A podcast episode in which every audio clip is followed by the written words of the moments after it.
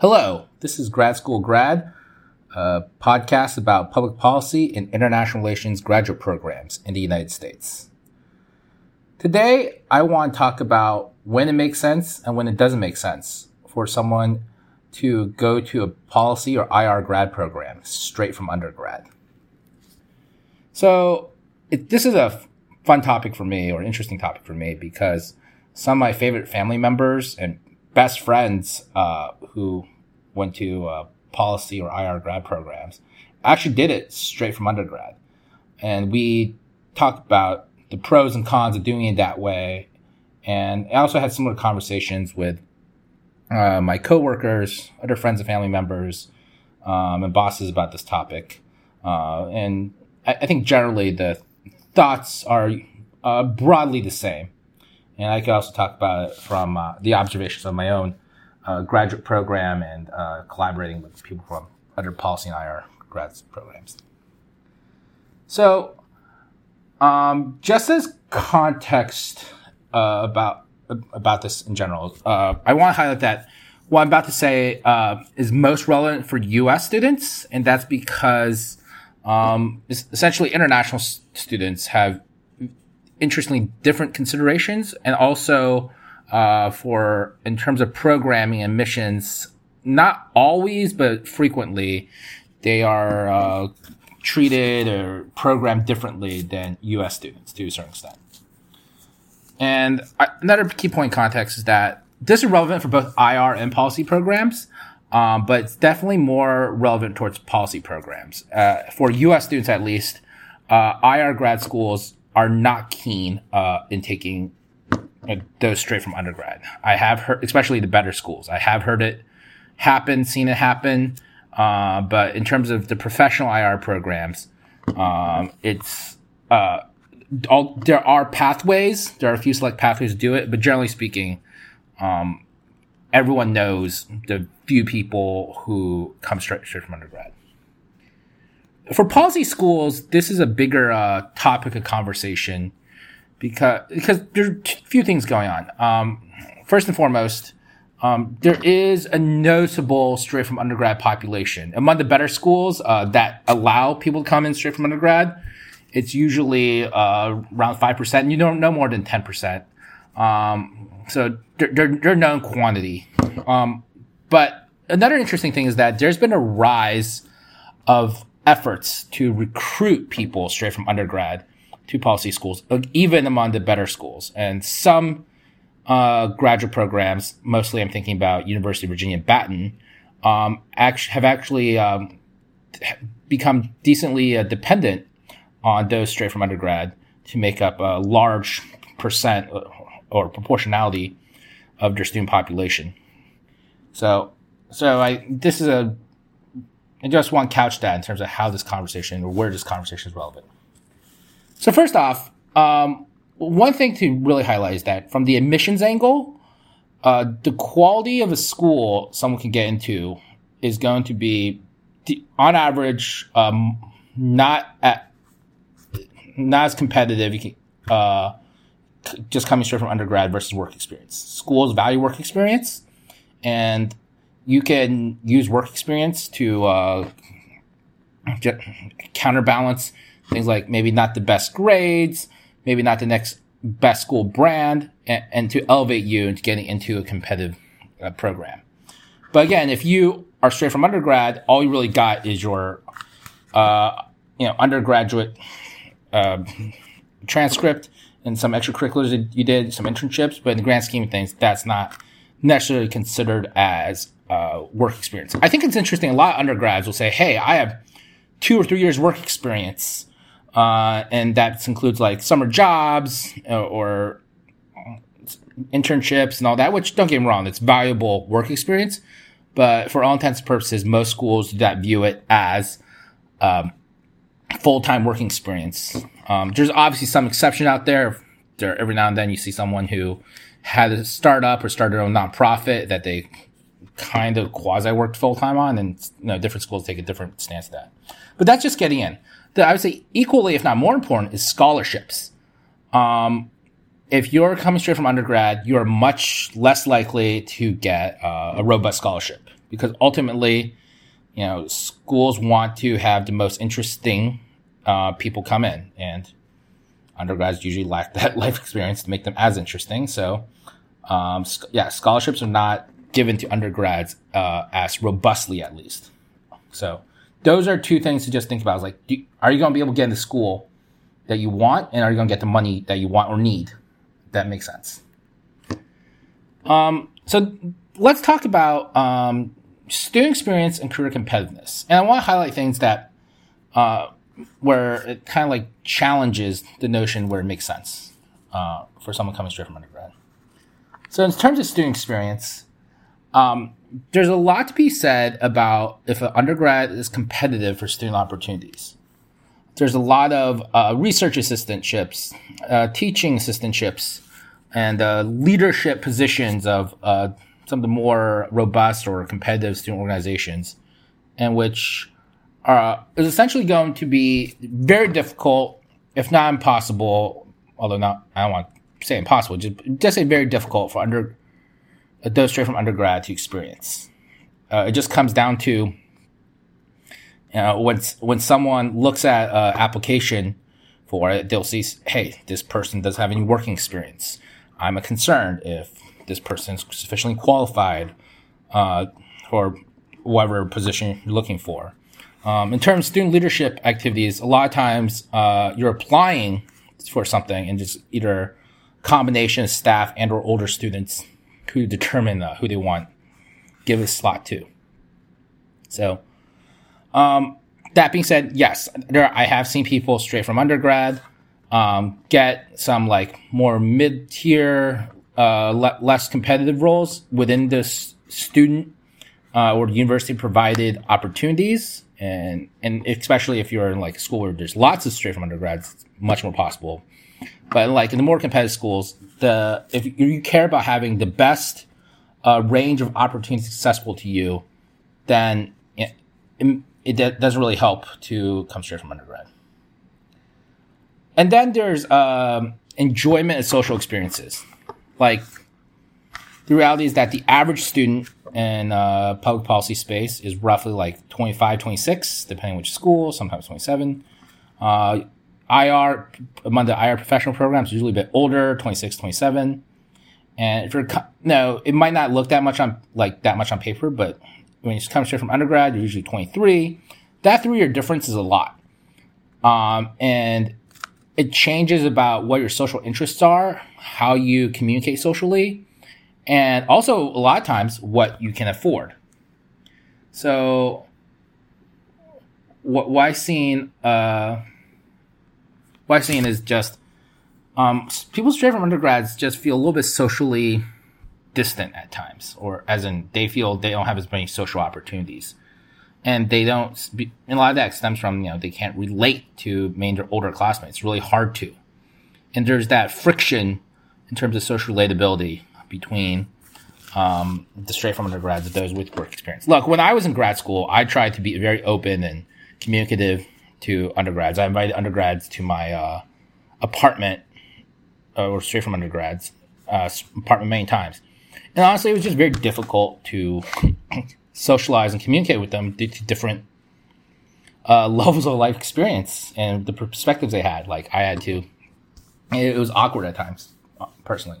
I mean, some of them became my friends and everything, but it was it was a hump. And I would say many of those straight from undergrad would talk to me like, "Hey, you know, I'm enjoying whether they enjoyed their grad school experience or not.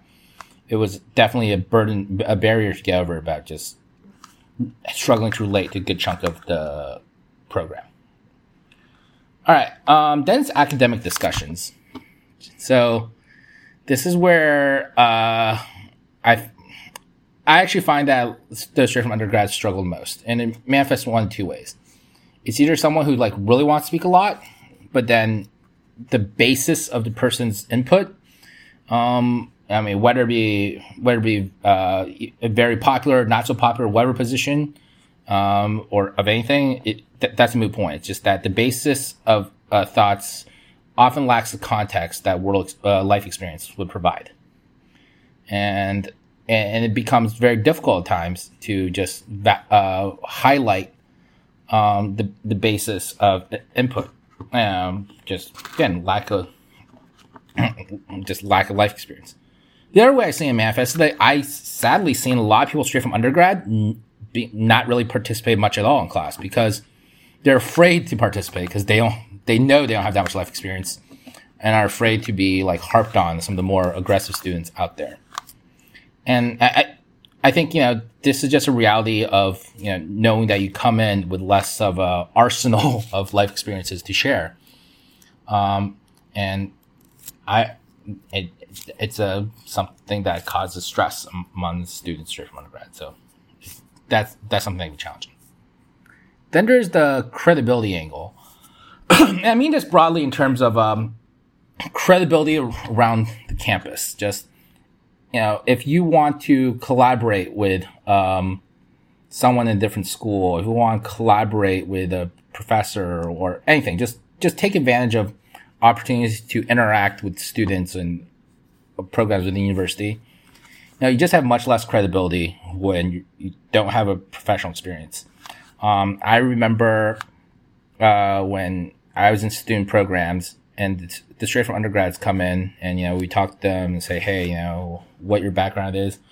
It was very interesting to me that a lot of them, like, talked about, hey, I'm ready to join a student group and participate and help you with these projects because I I used to work at a restaurant, or I used to operate a car wash, or I helped the, the laundry drive in my college, or the dance program in my college.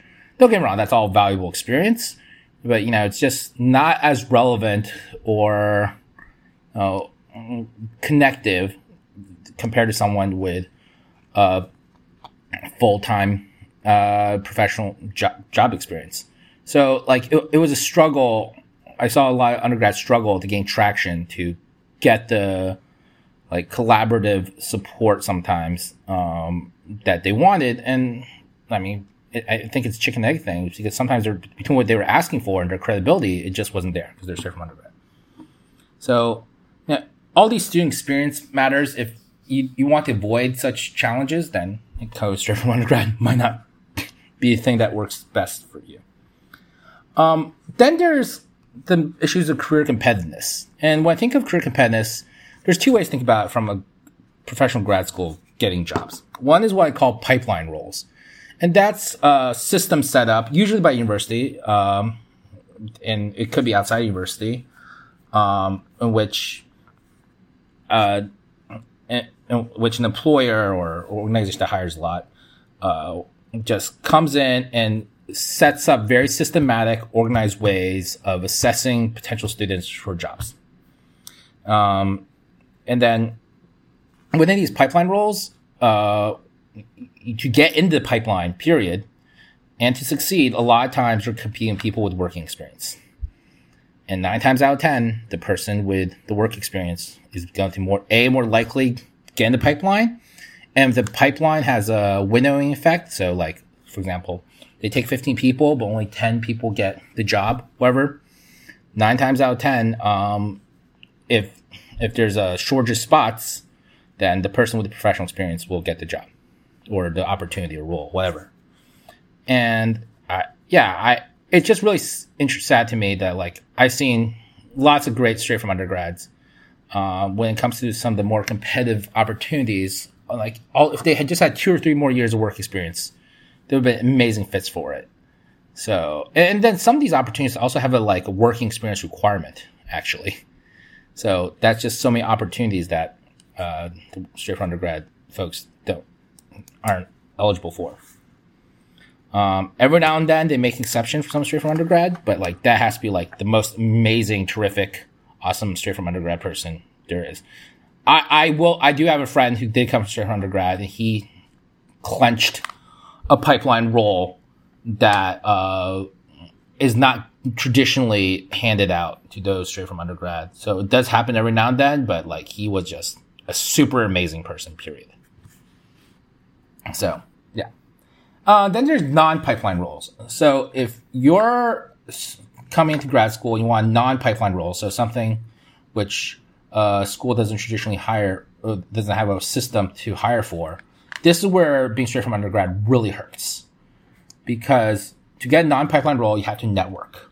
And those with working experience essentially just have a better network because of, um, you know, they're older, their friends are more established in jobs, can help them out.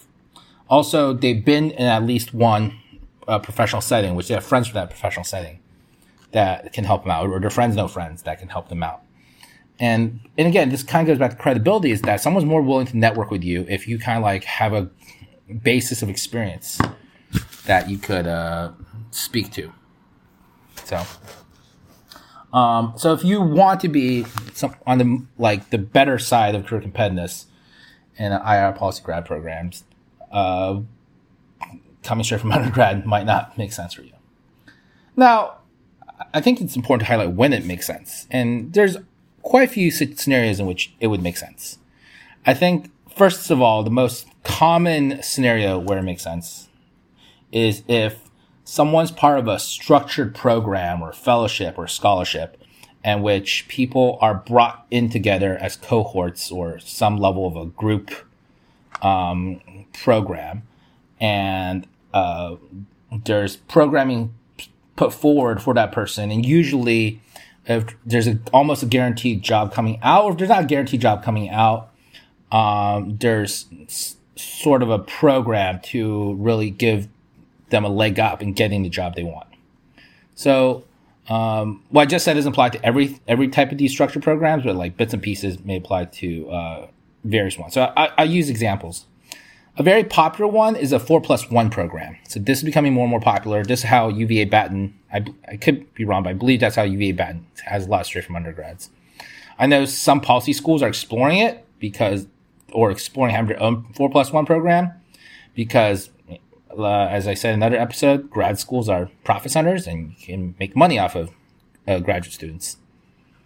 Um, but four plus one programs are basically you do four years of undergrad, and uh, normally where you take two years to get a master's, you do it within one year. And now, it, if it's something which it's, uh, you know, it's an area you want to focus on, one more year of grad school and you're dealing it with other people like you, in which you have a built-in support system and a built-in cohort, I, I think, you know, th- then it might make sense. Um, so yeah, another one, like I mentioned, is like a fellowship scholarship. This is where some of my family members, uh, had going, going to grad school straight from undergrad. And again, there's benefits in like, you're part of a built-in program. So along your way in grad school, uh, there's others like you that you can connect with, help you out, help you navigate. There's alumni who went through your fellowship scholarship that could like kind of hold your hand, help you out.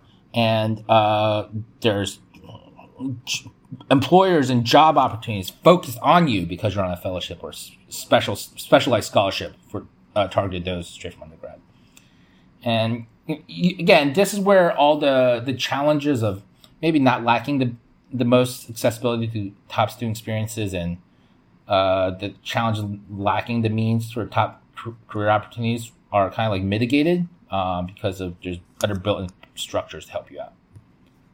So um, another way in which going straight from undergrad might make sense is if someone really cares about uh, a, a research role uh, that that going to professional school might help them with. So usually the way I see this manifest is Uh, someone does a fair amount of research on a topic they're very passionate about in, in undergrad, and they just want to do more of it. So they want to do it in grad school, but they don't want to do a PhD program, or they might not be sure.